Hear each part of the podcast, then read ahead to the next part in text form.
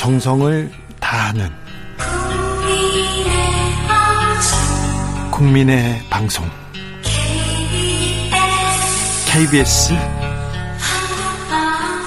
주진우 라이브. 그냥 그렇다고요.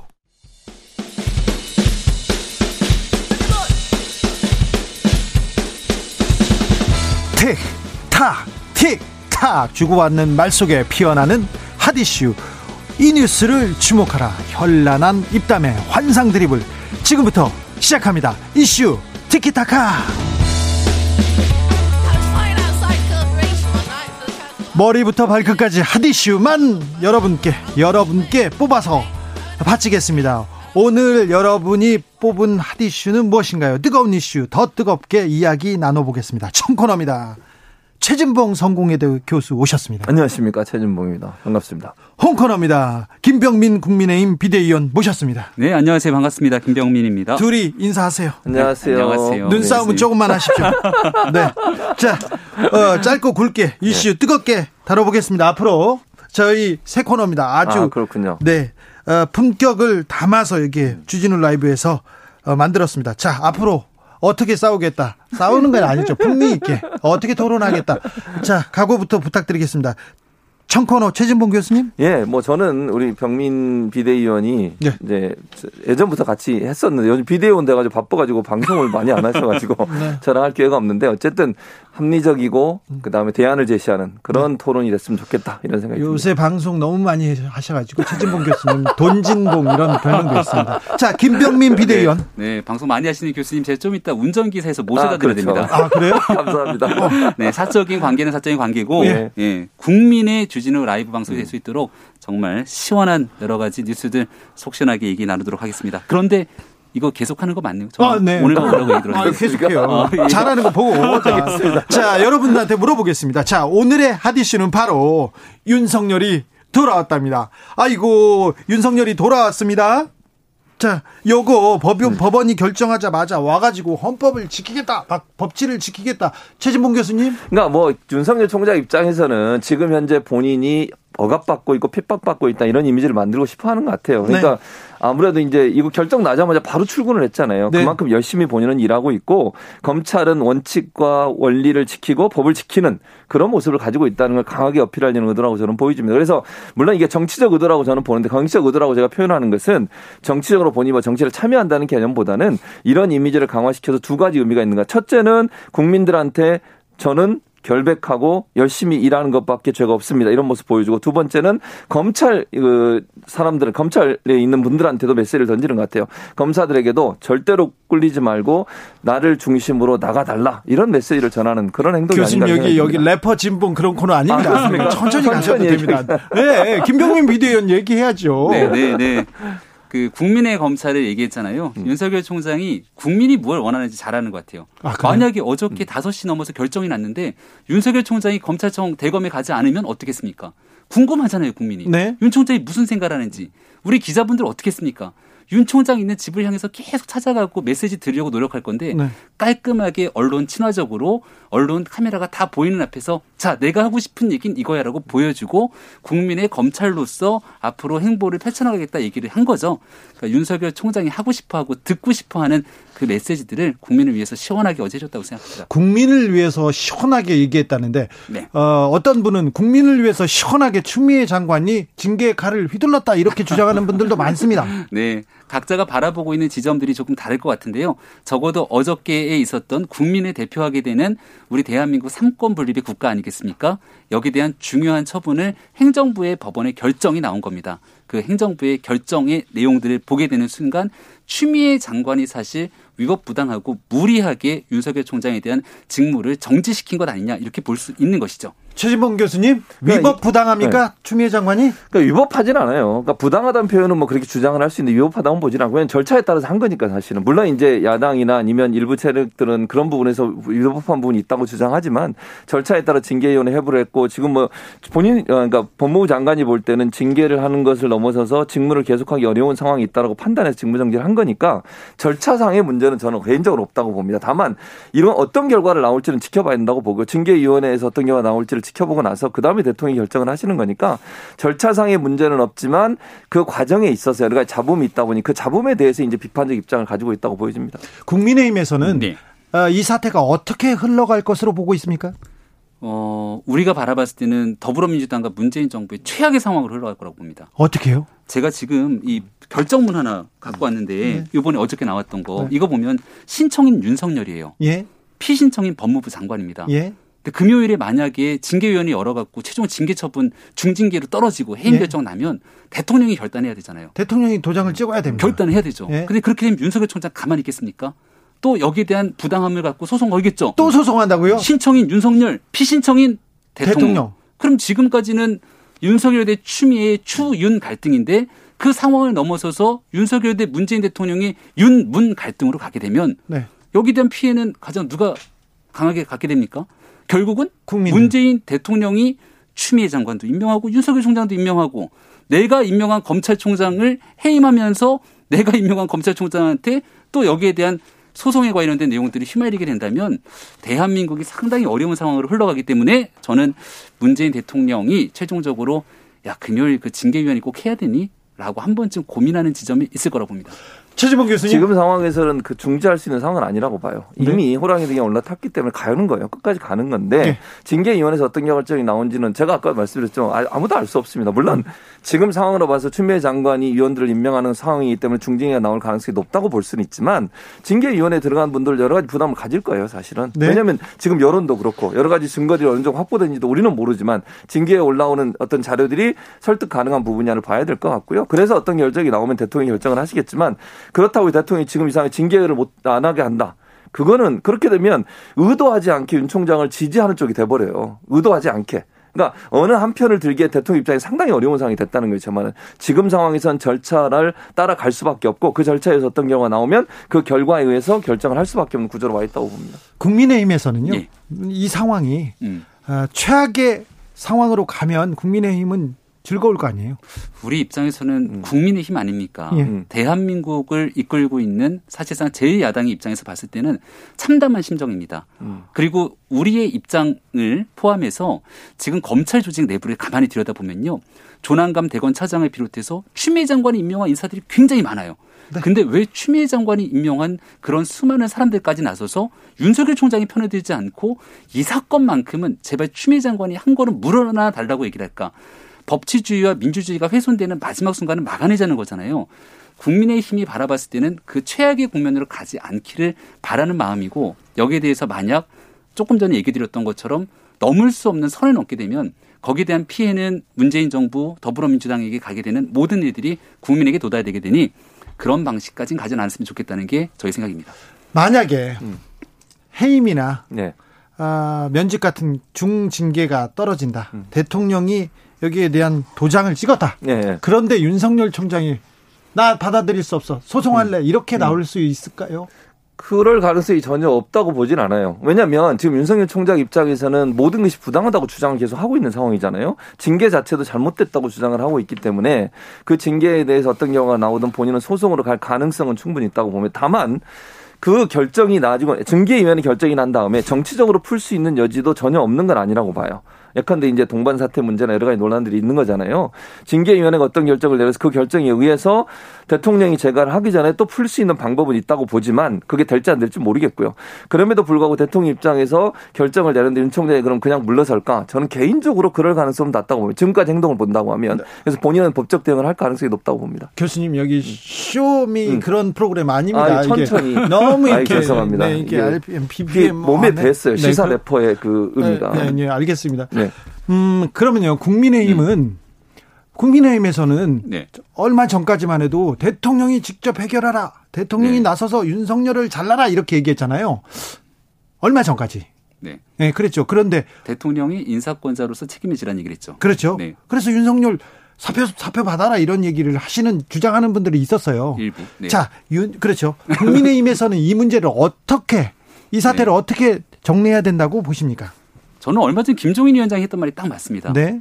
문재인 정부에서 일어나고 있는 아닙니까라는 한마디로 정리를 하는데요. 윤석열 총장 문재인 대통령이 임명한 사람입니다. 그리고 추미애 장관도 마찬가지고 그 안에서 일어나고 있는 일련의 모든 일들이기 때문에 여기에 대해서는 인사권자인 대통령이 가타부타 결단을 좀 내려줄 수밖에 없는 상황이라고 보는데요. 네. 목이 메이네요. 교수님이 너무 빨리 얘기하니까 그럴 수밖에 없어요. 네, 네, 이게 차분한 네. 분인데. 일단은 음. 저희가 봤을 때는 음. 이 사건을 발단의 주인공은 추미애 법무부 장관입니다. 음. 지금 있게 되는 일련의 내용들은 감찰 결과에 기인해서 징계 청구도 하고 윤 총장 중지도 시켜버린 상황인데 네. 감찰위원회까지 나서서 이거 잘못됐다고 얘기를 하고 있잖아요. 문재인 대통령이 문제를 풀 수 있는 가장 간단한 해법은 일단 추미애 장관을 정리하는 겁니다. 그리고 난 다음에 윤석열 총장에 대한 문제가 있는지 없는지에 대한 여부는 법과 절차에 따라서 감찰을 제대로 한번 다시 한번 시도할 수 있는 기회를 주는 것들이 온당하기 때문에 지금 여러 가지 단추들이 다 잘못 꼬여져 있는데 이걸 끝까지 가다 보면 결국 대통령의 몫으로 돌아오게 되고 그래서 일단 국민의힘이 바라는 건 추미애 장관 정리가 제1의 우선되는 해법이라는 말씀드립니다. 네. 풀꽃님께서 잘 들립니다. 최진봉 교수님, 이 정도면 완전 천천히 말씀하시는 겁니다. 그렇죠. 네. 평소보다 천천히 얘기하는 네. 겁니다. 제가 그건 잘 압니다. 오드리님께서 밤에 왜 출근을 해요? 공무원이 일이나 열심히 하셔야지. 정치인 같은 느낌 지울 수 없어요. 얘기하는데. 음. 자, 이 문제를 어떻게 음. 풀어야 됩니까? 저는 그냥 법과 원칙에 따라 하면 된다고 봐요. 네. 지금 현재 징계위원회까지 열리게 돼 있잖아요. 그럼 네. 열리고 나서 거기에 또 윤 총장이 불복하면 본인이 네. 법적 처분을 아, 법적으로 시도를 하면 된다고 봅니다. 이번도 마찬가지잖아요. 업무 직무 정지에 대해서 법적으로 호소를 했고 그게 받아들여서 어떤 직무에 다시 복귀하셨으니 만약의 경우에 윤 총장이 징계위원회에서 어떤 결과가 나와서 본인이 정말 그게 부당하다고 느끼면 법적으로 소송하면 된다고 저는 봅니다. 네. 그러니까 법과 원칙 절차를 따라가면 되고 그 절. 절차가 어떻게 나오든지 간에 거기에 대한 어떤 결정에 대해서는 책임을 지는 것이고 저는 그렇게 가야 된다고 보고 지금 상황에서 이걸 다시 뒤집거나 아니면 어느 한쪽이 절차를 완전히 무시하고 어떤 정치적 결단으로 누구 한 사람을 물러나게 하거나 누구 한 사람을 사퇴시키는 경우 그 자체가 다른 사람을 지지하는 듯한 이미지로 비춰지기 때문에 그건 선택할 수 있는 카드가 저는 아니라고 봐요. 예. 어, 징계 얘기가 나올수록 윤석열 총장의 정치적 입지 계속 좀 올라가고 있습니다. 지지율도 올라가고요. 국민의힘으로서 달갑지만은 않을 텐데요. 국민의힘에 있는 여러 대권 주자들 입장에서는 달갑지 않을 것 같고요. 예. 국민의힘 입장에서는 달갑지 않은 하등 이유가 없습니다. 아 그래요? 예. 그리고 이 윤석열 총장에 대한 여론 지지라는 건 차기 대권 주자로서의 여론 지지의 성격도 일부 있습니다만 네. 추미애 장관, 특히 문재인 정부와의 대결 구도 속에 있는 윤석열 총장에게 얼만큼 힘이 실릴 것이냐에 대한 국민의 지지 여부도 들어가 있습니다. 네. 윤 총장이 돌아오자마자 했던 얘기 중에 원전 수사 이게 살짝 끄집어냈는데요. 국민의 검찰 결국은 살아있는 권력을 향해서도 엄정하게 수사할 수 있다라고 하는 본인의 의지, 국민들이 거기에 힘을 실어줬다 생각하고 만약 이 의지대로 수사를 진행하게 되면 거기에 대한 가장 큰 어려움은 결국 문재인 정부를 향하게 되겠죠. 저는 개인적으로 국민의힘에 상당히 큰 타격이 될 거라고 봅니다. 제가 왜 이 말씀을 드리는 거냐면 만약에 윤석열 검찰총장이 이제 검찰총장직을 그만두고 대권 후보로 올라서게 되잖아요. 절대로 국민의힘에 안 들어갈 거라고 저는 봅니다. 100% 저는 뭐 100% 너무 심하니까 99%. 네. 그러면 정계 개편을 통해 신당 창당할 거고 본인이 주도적으로 신당 창당하면 국민의힘의 일부 의원들이 빠져나갈 가능성이 있어요. 그리고 지금 말씀하신 것처럼 대권 후보로 잠룡으로 거론되고 있는 국민의힘 내 여, 어, 어, 그분들이 반발이 엄청나게 심할 겁니다. 그러면 국민의힘이 과연 지금의 형태로 갈 수 있을까? 그래서 저는 어, 정치인 윤석열에 대해서는 어느 정도 견제를 한다고 저는 보거든요. 그러니까 지금 현재 윤석열 총장의 역할은 이미 그러니까 야권의 지지를 끌어올리는데 일정 부분 도움을 주는 부분이 있어요. 왜냐하면 정권에 정권에 관련된 분들에 대한 수사가 강하게 들어가니까 그건 도움이 되지만 대권 레이스에 들어가는 것이 들어갔을 때 윤석열 총장이 과연 대권 후보로 나왔을 때는 제가 볼 때 꼭 긍정적인 영향을 미치는 가능성이 낮다. 네. PSC님께서 박근혜 정권도 싫고 문재인 정권도 싫으니 윤석열 총장을 선택한 겁니다. 평범한 국민들은 정치인들이 싫은 겁니다. 이런 의견 주셨습니다. 음. 마지막으로 이 발언에 대해서만 물어보겠습니다. 마지막 논란입니다. 김현미 국토부 장관의 빵 발언. 아파트가 빵이라면 제가 밤을 새워서라도 만들겠다. 이 발언 어떻게 보십니까? 김병민. 네. 조금 전에 한 청취자분께서 하신 정치가 싫다, 정당이 싫다 얘기하셨는데 김현미 장관이 싫은 국민들이 너무 많습니다. 김현미 장관이 쏟아내는 어떤 말조차도 이 아파트를 비롯한 부동산 정치 모든 실패의 총괄 책임자이기 때문에 하고 있는 메시지 빵 얘기 끄집어내셨는데요.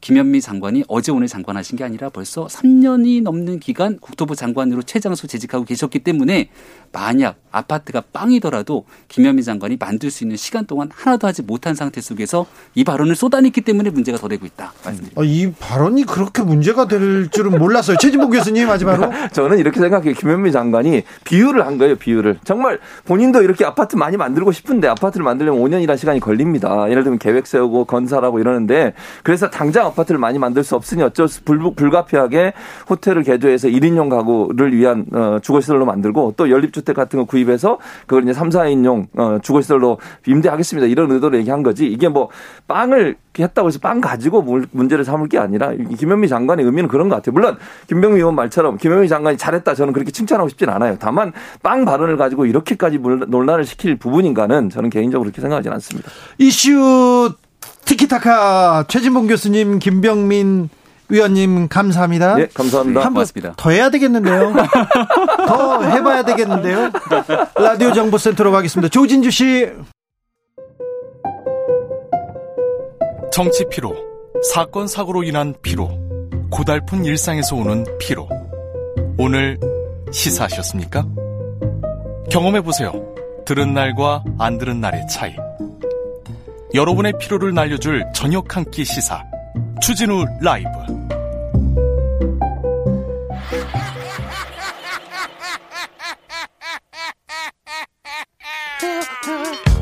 발로 뛰는 기자, 탐구하는 기자, 세상의 질문을 마구 던지는 기자, 기자가 본 오늘의 세상 기자들의 수다. 라이브 기자실을 찾은 오늘의 기자는 KBS 김비치라 기자입니다. 안녕하세요. 네, 안녕하세요. 네. 정치권에서도 뜨겁습니다. 뭐 때문에? 윤석열 총장 때문에요. 네, 조용할 틈이 없습니다. 네.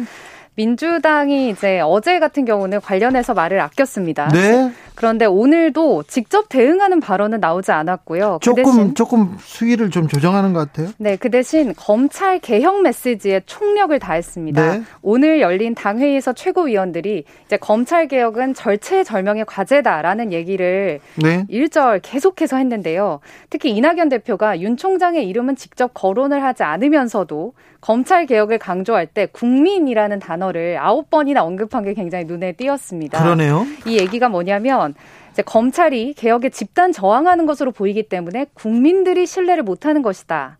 어제 저녁에 윤 총장이 복귀를 한 다음에 전국의 검찰 직원들에게 메일을 보내서 국민의 검찰이 되자고 하지 않았습니까? 네? 그것에 대한 얘기입니다. 그러니까 국민이 원하는 검찰 개혁을 안 하면서 어떻게 국민의 검찰이 되겠냐라고 맞받은 건데요. 네.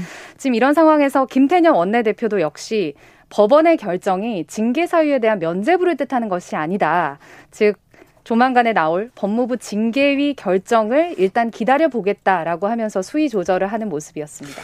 어, 검찰 개혁 시대적 화두죠. 공수처 출범 시대적 화두죠. 해야죠. 검찰 개혁에 대해서는 뭐 여도 야도 검찰 개혁을 해야 된다 얘기는 뭐 똑같이 하고 있습니다. 그런데 또 들어가 보면 또 목소리가 달라요. 맞습니다. 그런데 사실 법원에서 판결이 나면서 여당 입장이 조금 난감해졌어요. 아이고 이거 좀 어떻게 하냐 우리가 너무 거칠었냐 이런 얘기도 계속 나오고 있습니다. 맞습니다. 지금 그런 판단이 나오면서 어떻게 보면은 징계 청구에 대한 정당성이 일부 흔들리는 거 아니냐 여론이 분명히 있기 때문에 어, 민주당에서는 어떤 메시지를 낼까 굉장히 고심을 하는 것으로 보이고 그 와중에 지금 이런 조치 자체가 국민을 위한 검찰 개혁의 일부다 이런 메시지로 좀 집중하는 것으로 읽어볼 수가 있습니다. 예.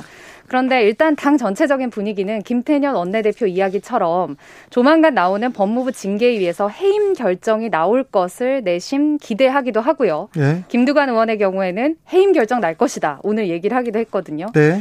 또 당내 일각에서 보면 법원 판단 자체가 왜 이렇게 났느냐 불만스럽다라고 공개적으로 얘기를 하는 의원이 있습니다. 어떤 사람이요? 이탄희 의원의 경우에는 어, 판사 출신인데. 네, 이거 판결을 받아봤다. 예? 그런데 효력의 경우에는 당연히 존중돼야겠지만 법원의 결정 논리 보니 동의하기 어렵다라고 공개적으로 불만 메시지를 냈습니다. 그렇습니까? 근데 이거는 다 추미애 사태다.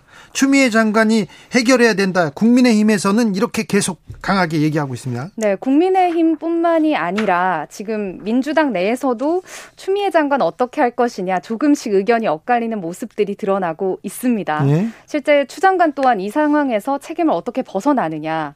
특히 윤 총장이 만약에 해임이 된다면 어, 그것만으로 끝난다면 오히려 민주당 내에서 역풍을 맞을 수 있다. 이런 목소리들이 지금 하나둘 나오고 있거든요. 예? 홍영표 의원의 경우가 공개적으로 추 장관의 교체 가능성을 언급을 해서 사실 저도 놀랐는데요. 네. 지금 이제 공수처 출범하고 검찰 상황 진정되면 다음 개혁 단계로 나가는 건 다른 사람이 할 수도 있다. 즉 계속해서 추 장관에게 꼭 이 검찰 개혁을 맡길 필요성이 있느냐라는 목소리도 민주당에서도 나오고 있습니다. 대통령한테 너무 큰 부담을 준 것 아니냐 하면서 어, 다음 검찰 개혁을 완수하기 위해서 다른 사람이 할 수도 있다 이런 얘기를 했습니다. 네. 홍영표 의원께서 당 중진인데요. 네. 국민의힘은 뭐라고 합니까? 국민의힘은 이런 분위기를 모를 리가 없죠. 네? 그렇기 때문에 윤 총장 몰아내려고 무리했으면 정권 자체 문제가 올 것이다라고 경고를 하면서 메시지가 점점 세지고 있는데요. 그런데요, 김정인 비대위원장이 그 대통령이 이게 책임져야 되는 거 아니야? 대통령이 윤석열 총장 해임해라 이렇게 얘기해왔지 않습니까 지금껏? 네, 그런데 좀 어, 달라졌어요. 달라진 게 임명권자인 대통령이 결심을 할 수 있다. 이 이야기는 똑같은데 특정인에 집착하지 말아라. 그러다가 망한다라고 하면서 추미애 장관의 해임하란 얘기를 또 돌려서 하기 네, 시작했습니다. 바, 꿔서 말했어요. 바꿔서 아니 언제는 윤석열 총장인데 이제 갑자기 갑자기 그는 아니죠. 어제 이후로 추미애 장관 해임하라는 얘기가 계속 나오고 네. 있습니다. 그러니까 야권에서는 이런 계속 추윤의 이른바 갈등 상황을 대통령의 책임론으로 몰아가는 것이 현재로선 여론전에 가장 좋다고 보는 거죠. 야당에서는 계속 국민 그 대통령을 끌어내리려 하려고 합니다. 주호영 원내대표는 좀 심사가 좀 복잡한 것 같아요. 네, 사실 윤석열 총장의 지지율이 높다는 거 계속되는 최근에 여론조사에서 나오고 있지 않습니까? 그래서 어, 어떻게 보면 여야가 추윤의 여론 대리전이 아니냐라는 얘기가 나오는데 주호영 원내대표 같은 경우에는 추 장관을 대통령이 경질해야 되는 건 맞는데 윤 총장도 정치 참여는 하지 않는다고 선언해라라고 하면서 선을 네. 긋는 모습을 오늘 공개적으로 보였습니다. 윤 총장 정치 참여 빨리 선을 그어라 그어라 이렇게 얘기하는데요. 그렇죠? 윤 총장 지금 지지율이 계속 막 급등세거든요. 네, 급등세인데 대해서 이제 여권도 마음이 복잡하겠지만 야권 국민의힘에서도 예. 시간은 점점 가고 있는데 이 상황이 계속됐을 때 여야가 각각의 당의 실익을 따졌을 때 여러 목소리들이 이제 나오기 시작하는 것 같습니다. 네. 그런데요, 저는 중대재해법 이거 어떻게 되는지 저는 그거 궁금해요. 저 오늘 공청회 가서 직접 좀 취재를 해봤는데 예? 사실 이 공청회라는 게 많은 분들이 궁금해하실 수 있을 아, 텐데 그렇죠. 예. 새로운 법을 만들려면 국회법 절차에 따라서 공청회를 반드시 열어야 합니다. 그래서요 학자나 뭐 관계기관이 시민단체 사람들 모여놓고 의견을 듣습니다. 네, 그래서 지금 이낙연 대표도 공개적으로 그 얘기하지 않았습니까? 재정법의 경우에는 공청회 거쳐야 되기 때문에 중대재해법 연내 처리 어렵다 이렇게까지 좀 얘기를 해서 이게 하나의 조건이기 때문에 사실상 법 제정의 첫 관문으로 오늘 열렸습니다. 야, 공청회 열었군요. 네, 그래서 이제 각각의 다른 의견들을 가진 전문가들이 참여를 했는데 역시 쟁점은 경제계에서는 형사처벌 너무 과도하다. 지금 법만으로도 충분한데 특히 중소기업의 경우에는 지금도 열악한 상황이 많은데 이 처벌 들어가기 시작하면 기업 존립이 위태롭다. 이런 의견입니다. 지금 뭐 기업 존립 얘기하고 있고 지금도 충분히 뭐 강경한 이거 이게 처벌이다. 이 얘기는 주장은 하는데요. 이거는 좀 받아들이기는 어려운 상황인 것 같은데요. 네, 그래서 통계로 이걸 반박하는 전문가들이 나왔습니다. 네. 이 자리에서 지금의 산업안전보건법, 그러니까 현행법으로 기소된 경영 책임자가 처벌 어떻게 받느냐 살펴봤더니 최근 10년간 실형을 선고받은 경우는 한 없어요. 서너 건밖에 없고 나머지는 전부 다 벌금형인데 그조차도 1, 200. 정말 평균 너, 오, 넘어봤자 500만 원도 안 된다는 겁니다. 거의 500만 원 안 됩니다. 그래서 이 법만으로는 네. 안 된다라는 의견이 계속해서 법 제정 찬성 측의 의견입니다. 계속 일하러 갔다가 집에 못 돌아오는 그 산업 현장에서 죽어가는 노동자들이 계속 늘어나고 있지 않습니까? OECD에서 1등이라지 않습니까? 이제 좀 바꿔야죠, 제도를. 네. 야당 의원들 또 반대하지 않겠다는 얘기는 있었는데 토론에 나왔습니까? 아 오늘 국민의힘 의원들이 전원 불참했습니다. 아니 그 그때는 찬성한다고 했잖아요. 지금 상황이 예. 중대재해법 때문이다. 아니다라고 얘기하진 않았고요. 예. 최근에 이제 윤호중 위원장과 야당 의원들 간에 갈등이 있지 않았습니까? 네. 독단적인 의사결정 우린 반대한다라면서 며칠 전부터 이제 아하. 전체 회의 자체를 보이콧하고 있는데 네. 오늘 저도 공청회 취재를 해보니까 야당 의원들이 있어서 법안에 대해서 미비점들을 같이 보완하고 토론을 했어야 되는데 그 토론 자체가 되지 않아서 참석자들도 아쉽고 법안에 대한 어떤 어, 의미 있는 성과 자체가 사실 오늘 없었거든요. 그 점이 참 아쉬웠습니다. 국민의힘에서도 중대재해법 발의했다면서요?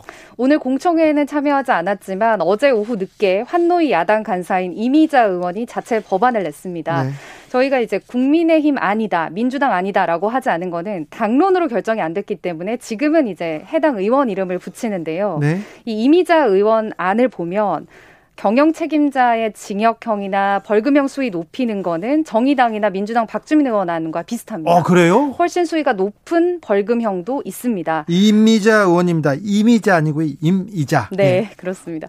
그런데 법안 이름이 중대재해기업처벌법이 아니라 중대재해기업 책임 강화법 이라고 해서 이름은 바꿨습니다. 처벌보다는 일단 예방이나 좀 책임을 네. 강화하는 조금은 좀 유연해진 법안 제목이라고 볼수 어, 있겠고요. 그래도 뭐 이름이 중요합니까? 법안만 잘 만들면 되죠. 그리고 지금 하나가 어, 담당 공무원 처벌 조항이 빠져 있습니다. 예. 지금 정의당의 당론을 보면 결국 우리 사회에서 일어나는 시민 재해를 막으려면 감독이나 인허가권 가진 담당 공무원에게도 책임을 묻는 법을 반드시 마련해야 된다라는 게 정의당 입장이거든요.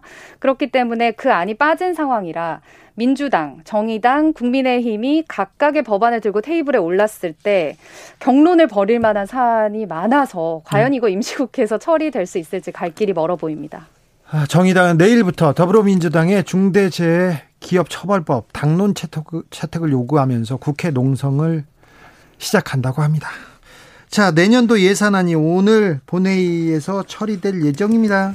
네, 558조 원 규모의 내년도 예산안이 이제 오늘 저녁에 처리될 예정입니다. 나라 살림 이제 네. 결정됩니다. 원래는 이제 여야가 어제 합의를 해서 오후 2시에 열려서 지금쯤이면 이제 처리가 땅땅땅 됐어야 하는데 그러려고 했는데요. 이제 예산안이 변경되면 시트 작업이라고 해서 미세한 작업들을 밤새 해야 됩니다. 그 네. 과정에서 좀 밀리면서 아직 열리지 않았는데 만약에 처리가 된다면 국회 선진화법 시행 첫 해인 2014년 어, 이후 6년 만에 예산안 처리 기한을 맞춘 겁니다. 최근에 예산안 항상 해를 넘겨가고 그랬지 않습니까? 그랬죠. 그런데 음. 이번에는 합의가 되는 것으로 지금 보여지고요. 음. 그리고 지금 558조 원이 2조 원 정도가 순증, 그러니까 처음에 냈던 정부안보다 순증한 건데 이것도 2009년 이후 정말 오랜만의 일입니다. 원래 예산안을 정부하고 여당이 이렇게 만들면요, 야당이 막 깎아요. 그러면서 우리 거는 더 줘, 그리고 니네 거는 깎아. 그래서 계속 옥신각신 그렇죠. 하는데 하다가 총합을 맞추죠. 이번에는 이번에 깎을 거야 그러더니 뭐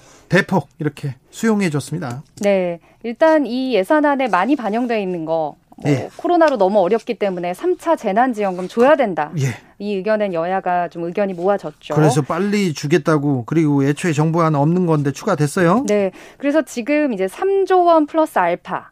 그러니까 구체적으로 어, 주자라고는 했지만 어떤 업종으로 타격을 보신 분들에게 드릴지는 결정이 되지 않았고 다만 오늘 이제 박홍근 의원이 국회 예결위 여당 간사인데 1월부터 지급될 것이다. 아마 설 전에 순차적으로 피해 업종에게 지급되지 않을까라고 예측을 좀 해볼 수가 있겠습니다. 네. 설 안에 준다고요?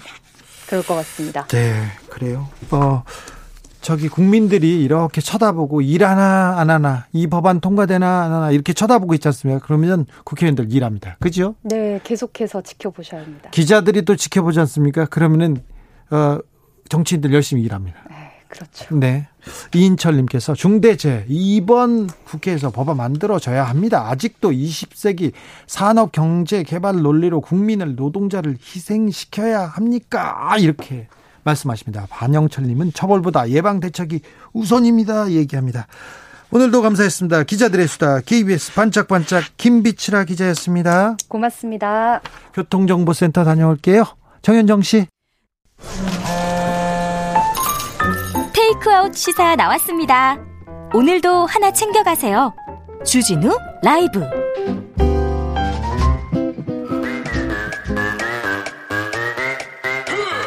모두 정숙해 주십시오. 재판 5분 전입니다. 재판부 입장하고 변호사들 들어왔습니다. 그럼 사건 번호 1202 오늘의 재판 시작하겠습니다. 양지열 변호사 출석했습니까? 네, 양지열입니다. 박지훈 변호사 출석했나요? 네, 출석했습니다. 출석했네. 네. 네. 어, 얼굴도 좋으시네요. 마스크 때문에 잘 안 보이지 않습니까? 그러니까. 네. 네. 아, 가리니까 좀 낫나요? 아 우리 같은 사람은 좀 가려야 됩니다. 아, 네. 저는 가리면 괜찮습니다. 저는 아. 뒷모습은 괜찮습니다. 네. 자, 더 가리고 있어요? 아니요, 박지원 변호사는 호남형입니다. 영남 출신입니다. 네. 죄송합니다. 네. 네. 자, 윤석열 검찰청장 업무에 복귀했습니다. 추운 사태가 2라운드에 접어들었다 이런 얘기도 나오고 있는데요. 자, 상황. 이 사태 어떻게 보고 계십니까? 아, 뭐 계속해서 속보들이 나오고 있고, 그러니까 이게 뭐, 뭐 강공이다, 뭐 계속 뭐 사태다 이런 얘기가 나오고 특히 이제 어제 어그 감찰위원회에서도 감찰 과정에 대해서 절차적으로 정당하지 않다 부적절하다는 얘기도 나오고 또 예. 법무부에서도 어 이 그 지금 직무 정지하는 부분들을 다시 풀어라 이런 식으로 결정도 나오고 하는 바람에 네. 마치 뭐 이게 진짜 뭐 추미애 장관의 어떤 조치가 지금 벌써 이미 문제가 있는 것처럼 결론이 난 것처럼 네. 또 언론에서는 그렇게 다루기도 하고 있고요. 그럼에도 불구하고 뭐 추 장관은 계속해서 정해진 절차대로 하고 있으니까 이 강대 강처럼 비치는데 저는 그냥 원래 예정된 절차대로 가고 있는데 네. 주변에서 너무 막 이거를 좀 사안이 문제가 있는 것처럼 크게 키우는 게 아닌가 싶어요. 지금 세 가지 국면이 있었을 것 같아요. 예? 직무 배제 그 집행 정지 시켰던 그 판결 하나 하고 두 번째는 감찰위원회가 어제 작동을 했습니다. 그렇죠. 그리고 세 번째는 법무부 차관 등등 네. 좀 사퇴를 하고 줄 사퇴. 네 검사들이 좀 반, 뭐 반발하는 모양새 이 세 가지 국면인데 그 국면들 때문에 추미애 장관은 지금 안 좋은 거 아니냐라고 네, 하는데 네, 약간 옹색한 입장 아닙니까? 이렇게 일단은 얘기하죠. 하나 하나씩 좀 보면요. 뭐 짧게 말씀을 드리면 뭐 다른 방송에도 말 얘기 됐기 때문에 판결 그 특히 집행정지 관련해서는 그게 본안 판결을 내린 게 아니고 직무집행을 지금부터 정지를 시키고 못하게 한다 그러면 해임하고 똑같은 효력이 생기기 때문에 근데 그거에 대한 판단입니다. 형식적인 판단인데. 자 그리고요. 네. 사람들은 뭔가 징계가 모든 것이 잘못된 것처럼 이렇게 좀 알고 있는 부분이 있고 두 번째 감찰위원회 같은 경우는 법적으로는 필수적 기관이 아닙니다. 임의 기관이기도 하고. 네, 뭐 안 열린다는 소리도 있었어요. 문제는 본인들이 열었어요. 네. 본인들이 급하게 열어가지고 이제 했고 그 위원들은 이제 뭐 얘기는 제가 안 하겠지만 그런 결론이 날 가능성이 좀 높았던 상황입니다. 예. 특히 윤석열 측의 의견을 거의 많이 수용한 모양새고요. 그리고 검찰 출신들은 뭐 자신의 수장이기 때문에 반발하는 모양새였고요. 그런 상황이지만 결국은 길은 가야 되는 거고 이틀 정도 미뤄졌지만 금요일 날 4일 날 징계위원회는 그대로 개최될 네, 것입니다. 네, 그대로 어 뭐 열차는 달리고 있어요. 결국 순서대로 가는 거고요. 그냥 네. 정해진 대로 가고 정해진 있어. 대로 가고 있습니다. 네. 근데 아무튼 제가 이 사태에 대해서 오늘만 몇 번째 얘기하는지 오늘 방송 많이 하셨을 거 아니에요. 네. 자, 이 얘기는 마지막 질문 하나로 네. 짧게 다루고 이 재판은 넘어가겠습니다. 자, 내일 모레 징계위원회가 열립니다. 네. 대통령이 만약에 아, 추미애 장관이 가져온 중징 계안 어? 네. 해임이나 면직 같은 중징 계안에 도장을 찍었다. 네. 그 다음에 어떤 일이 벌어질까요? 박지훈 네, 변호사. 일단은 일단 이게 참 문제긴 해요. 징계에서 저는 뭐 해임이나 면직이나 그 이상의 중징계가 날 것으로 보이긴 한데 네. 그렇게 됐을 때 대통령의 이제 처분인데 윤석열 총재 그 얘기를 좀 지금 벌써 했습니다. 대통령이 도장을 찍어도 자기는 불복하겠다. 그런 얘기를 했어요? 그게 뭐 제가 지금 언론 보도를 통해서 봤던 부분이거든요. 네. 그걸 봤을 때는 그 말 워딩 그대로라면 아니 인사권을 소송을 하겠다라는 거예요. 인사권을 가진 대통령이 결정을 했는데 그걸 가지고 소송을 한다고요? 못 믿겠다 뭐 이런 뉘앙스였어요. 소송이 됩니까?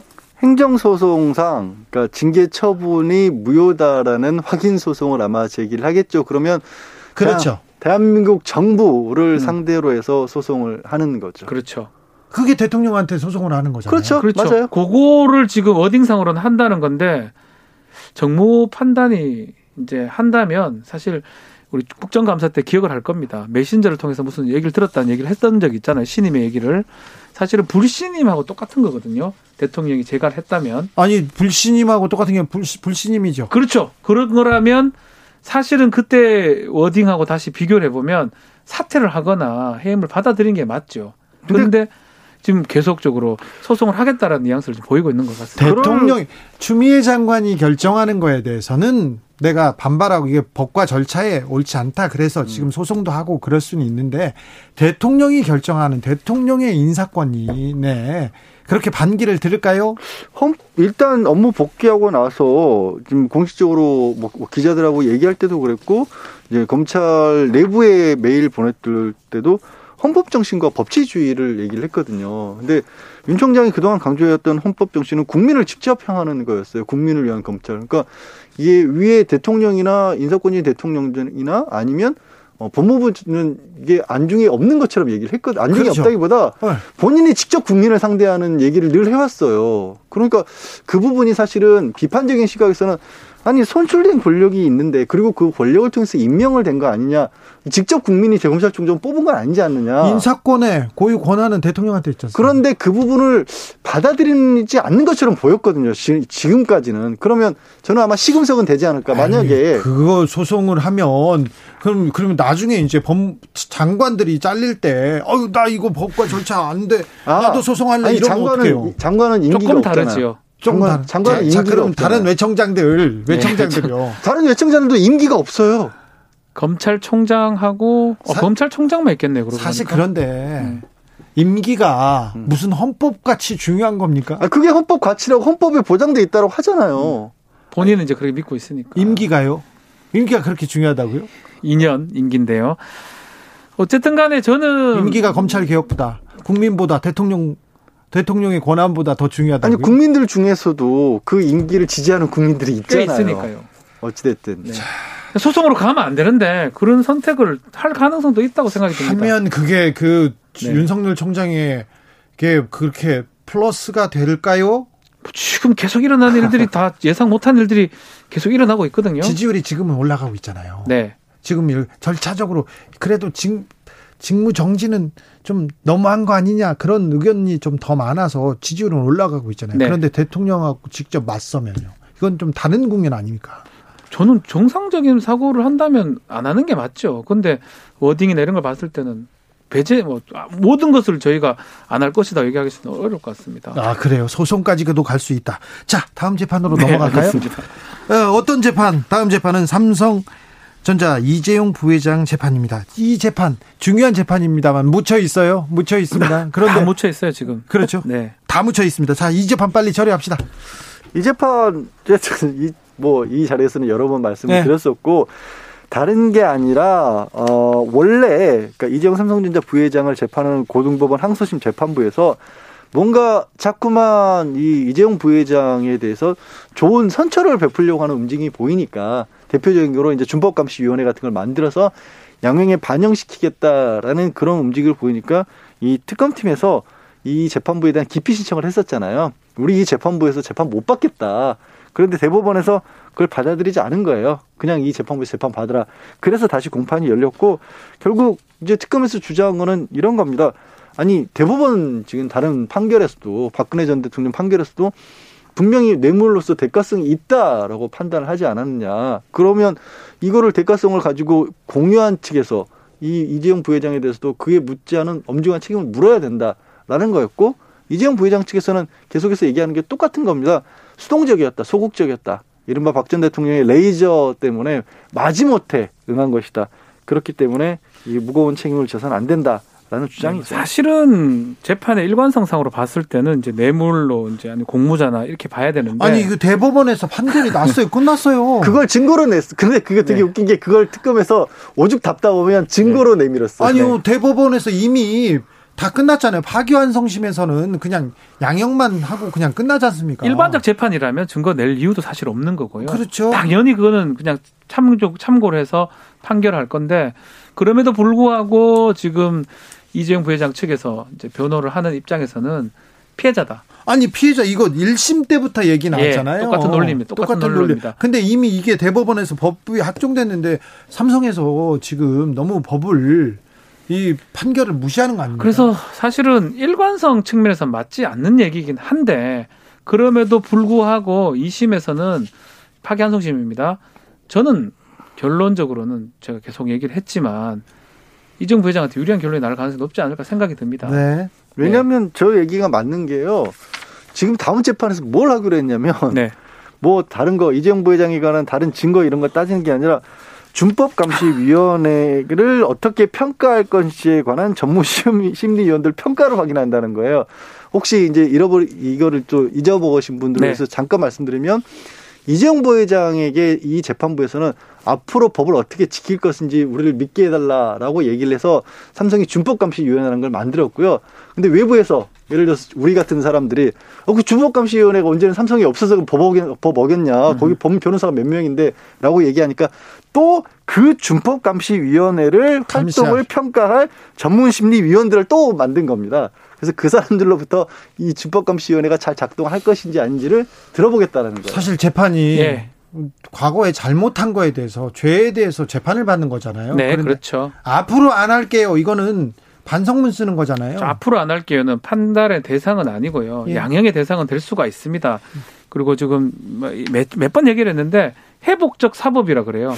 사법 절차를 통해서 사회에 재사회하게 가게 하고 그 회복 회복적 사법은 재벌한테 한 게 아니고 통상 소년들한테 많이 했던 적이 있습니다. 예, 네. 아주 중대한 범죄 저질러도 반성문이나 뭘 통해서 그것이 좀 어필이 된다 그러면 사회 복귀시켜 주겠다. 그게 이른바 회복 사법인데 그걸 지금 재벌에 지금 좀 적용을 하고 있는 게 좀 문제라고 하면 문제라고 할 수 있을 것 같습니다. 7571님께서 주 기자님 같으면 뇌물 달라는데 안 줄 자신 있어요? 이렇게 물어보는데 전 뇌물 줄 저 먹고 살 돈도 없습니다.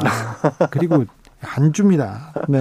그 자. 질문에 대한 답은 이럴 것 같아요. 안 줄 자신 있느냐 이런 게 아니라요. 얼마나 적극적으로 줬고 또 그걸로 아무 대가를 안 챙겼다 모를까. 아니 그렇죠. 그렇죠. 대가를 챙겼다는 게 문제죠. 뇌물죄를 잘 모르시는데 가장 중요한 거는요.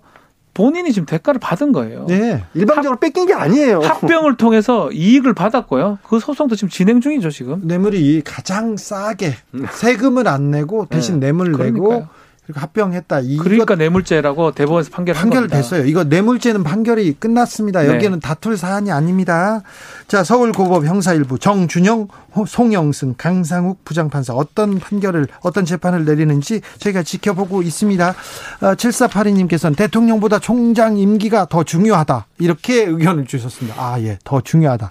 7677님은 잘못해도 임기를 채워야 하나요? 대통령도 내려오는데 이렇게 의견을 주셨습니다. 다음 재판 으로 넘어가겠습니다. 대한항공의 아시아나 인수 작업. 아, 큰 고비를 넘었습니다. 인수의 걸림돌이던 KCGI가 낸 가처분 신청 법원이 기각했습니다. 어떤 내용이었죠? 자, 기각을 이제 했는데 사실은 이게 경영권 분쟁 같은 게 계속 됐던 대한항공 상황이었어요. 한진칼이 이제 지주회사이긴 하고 한진칼의 어떤 소유 분, 그 구조에 따라서 조원태 회장이 하느냐 아니면 조, 조연아 부회장이 하느냐 뭐 이런 싸움을 지금 하고 있던 상황이었는데 그 상황에서 산업은행이 이 조 회장한테 좀, 좀 힘을 실어주는 네. 그런 지분을 좀 실어줄 만한 걸 하 다 보니까 이 조현아 측은 KCGI 네. 강성보 펀드라고 이름 아주 예, 표현하죠. 네. 반도건설 등등 연합을 해가지고 지분을 형성하고 있는데 그런 식으로 하면서 결국은 경영권 분쟁에 개입한 것이다라고 이 가처분을 신청을 걸은 겁니다. 네. 아, 우리는 불리하다. 우리가 경영권 싸움을 하고 있는데 정부에서 일방적으로 조원태 회장만 도와준다. 왜 신주를 그쪽으로 다 주느냐. 네. 말이 안 된다라고 했는데. 하면서 넣었는데 결국 법원에서는 이거는 경영상으로 아주 필요한 상황이고 합병을 하지 않으면 크나큰 손해가 발생할 것이다라고 일단은 이 조원태 회장 쪽에 손을 들어준 그런 상황입니다. 네. 네. 그러니까 조금 뭐 혼돈 처음 들으신 분들은 헷갈릴 수도 혼돈스러울 수도 있을 것 같아요. 근데 주식 발행을 했다라는 건데 그러니까 법원의 그거는 잘했다는 거예요. 그렇게 네. 주식을 발행하지 않고는 돈을 끌 수 있는 끌어다 쓸 수 있는 방법이 없다라는 거죠. 자, 대한항공하고 아시아나 합병에 한 걸음 더 다가갔습니다. 합병 이제 되겠죠, 뭐. 네, 다음 네. 재판으로 넘어가겠습니다. 12월에 12월 23일에 중요한 재판이 있습니다. 지금 판결문을 아마 쓰고 있을 것 같은데요. 정경심 동양대 교수의 1심 선고. 아, 벌써부터 기대하는 사람들, 걱정하는 사람들 많습니다. 자, 이 재판 어떻게 가고 있습니까? 크리스마스 전전날입니다. 전 23일입니다. 23일 날 판결 선고가 될 것인데 쟁점은 크게 세 개입니다. 네, 뭐 지금 뭐 다들 뭐 많은 얘기를 했기 때문에 표창장 위조 유무죄 부분 네, 그리고 입시 비리도 있을 거고요. 사모펀드 관련된 부분도 있을 거고요. 증거, 증거, 증거 인멸 이 세 가지 범죄인데 일단 사모펀드 관련해서는 조범동 씨 재판에서 네. 거의 조금 결론을 내렸다고 그렇죠. 봐도 되죠. 우리가 지금 다른 재판 보긴 한데 결국은 유사한 재판을 했습니다. 공범 네. 재판 했기 때문에 거기서 이유 무죄가 됐거든요. 네. 그래서 조국의 권력형 펀드 아니다. 아니다라고 결정이 났기 때문에 아마 이거는 무죄가 될 가능성이 높아 보이고요. 증거인멸은 뭐 일부분 유죄가 될 수 있지만 가장 중요한 건 결국은 표창장 등 입시 비리 부분 같아요. 네. 또 가장 크게 공판이 열렸던 부분이고요. 그리고 예, 거기에서도 쟁점은 뭐냐면요. 인턴을 했다. 네. 인턴을 했는데 일주일밖에 안 했는데 한 달로 끊어줬다. 음. 이렇게 해서 인턴을 처음에는 기소할 때는 안 했다고 이렇게 막 기소했었어요. 네. 그런데 증인들이 어 했어요. 저 증인은 저 저 인턴하는 거 봤어요. 그런 사람들이 나와서 검찰의 공소 사실은 좀 깨졌는데 네. 그러니까 이제 기간이 좀 다르다 이렇게 얘기하고 있잖아요. 그렇죠. 네. 그런 부분까지 뭐 다툼이 될 걸로 봐요. 또 뭐 거기에 말고도 시연했던 부분 표창장에는 뭐 만드는 뭐 장면이라든지 이런 네. 부분까지 다 나올 겁니다. 그거 다. 뭐 근데 저는 네. 지금 얘기하신 그 내용 있잖아요. 예. 그러니까 고등학생이 음.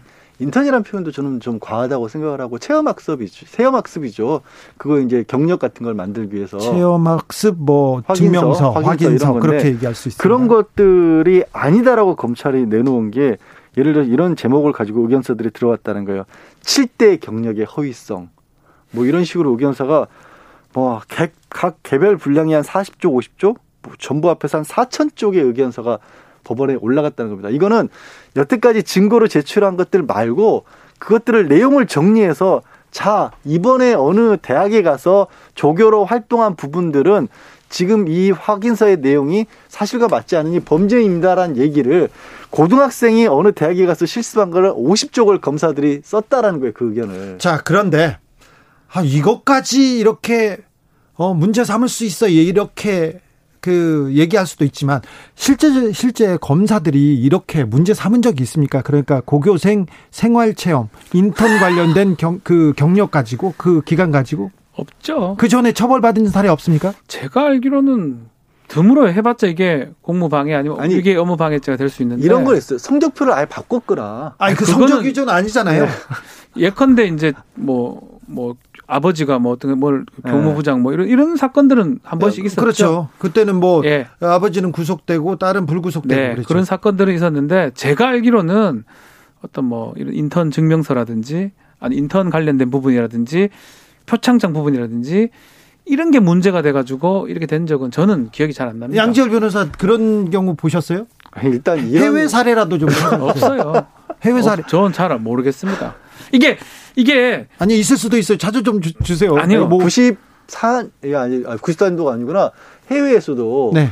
몇 년든지 몇 년 불과 몇 년 안 돼. 2014년인가 16년 정도에 대학 입학을 하기 위해서 허위로 증명서 같은 걸 만들어줬다가 예. 거기는 예. 이제 우리 돈으로 하면 24억 원인가를 받고 발급을 해준 사람이 하나 그 굉장히 논란이 됐어요. 미국에서 예. 예. 헐리우드 스타 자제들도 있고. 네. 근데 그런 경우들은 다 그냥 없는 걸 만들어낸 거였어요. 네. 아예 증명서를. 음. 근데 지금 여기는 왜 문제냐면 이게 이만큼 잘하지 않았다라는 거예요. 네. 자. 교수가 잘했다고 그렇죠. 써졌는데 그렇기 때문에 잘 못했는데 왜 잘했다고 써졌냐는 사실은 거예요. 이게 법의 영역과 도덕의 영역이 도덕적으로 비난을 할 수는 있어요. 그렇지만 이제껏 처벌하지 않았다는 거는 법으로 할 건 아니라는 게 사회적 합의가 됐다라는 부분이거든요. 그래도 다음 주까지 우리가 찾아봅시다. 이렇게 제가 한번 찾아볼게요. 어, 그렇죠. 어, 혹시나. 체험학습.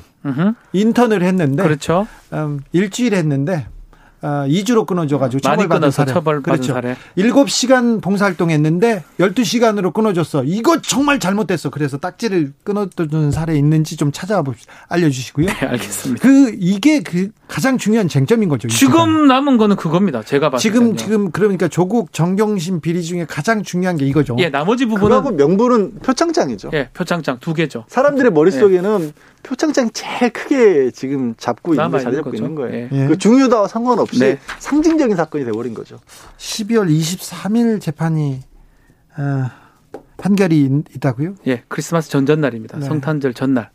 조심스럽게 저희가 좀 더 좀 그 찾아보고요. 해외 사례까지 찾아보고 조심스럽게 이 재판에 대해서 좀 예상해 보도록 하겠습니다. 그렇죠? 네, 뭐 예상이 쉽지 않아요. 근데. 이거는 알 수가 없습니다. 네, 예상이 쉽지 않아요. 검찰도 명뭐좀 좀 자기 이 사천 쪽으로 이렇게 의견서 내는 경우가 명운이 걸린 재판. 네, 명운을 걸고 지금 하고 있는 거기 때문에 네. 뭐 저는 이게 그럴 명운을 걸 일이었는지 검찰이 근본적으로. 네 여기에 네. 자 사천 쪽 쓸 일이었는지 그것도 따져보겠습니다. 재판 5분 전 양지열 변호사, 박주윤 변호사 감사합니다. 네 고맙습니다. 폴 아웃보이의 아돈 케어 들으면서 주진우 라이브 마무리하겠습니다. 저는 내일 오후 5시 5분에 들어옵니다. 지금까지 주진우였습니다.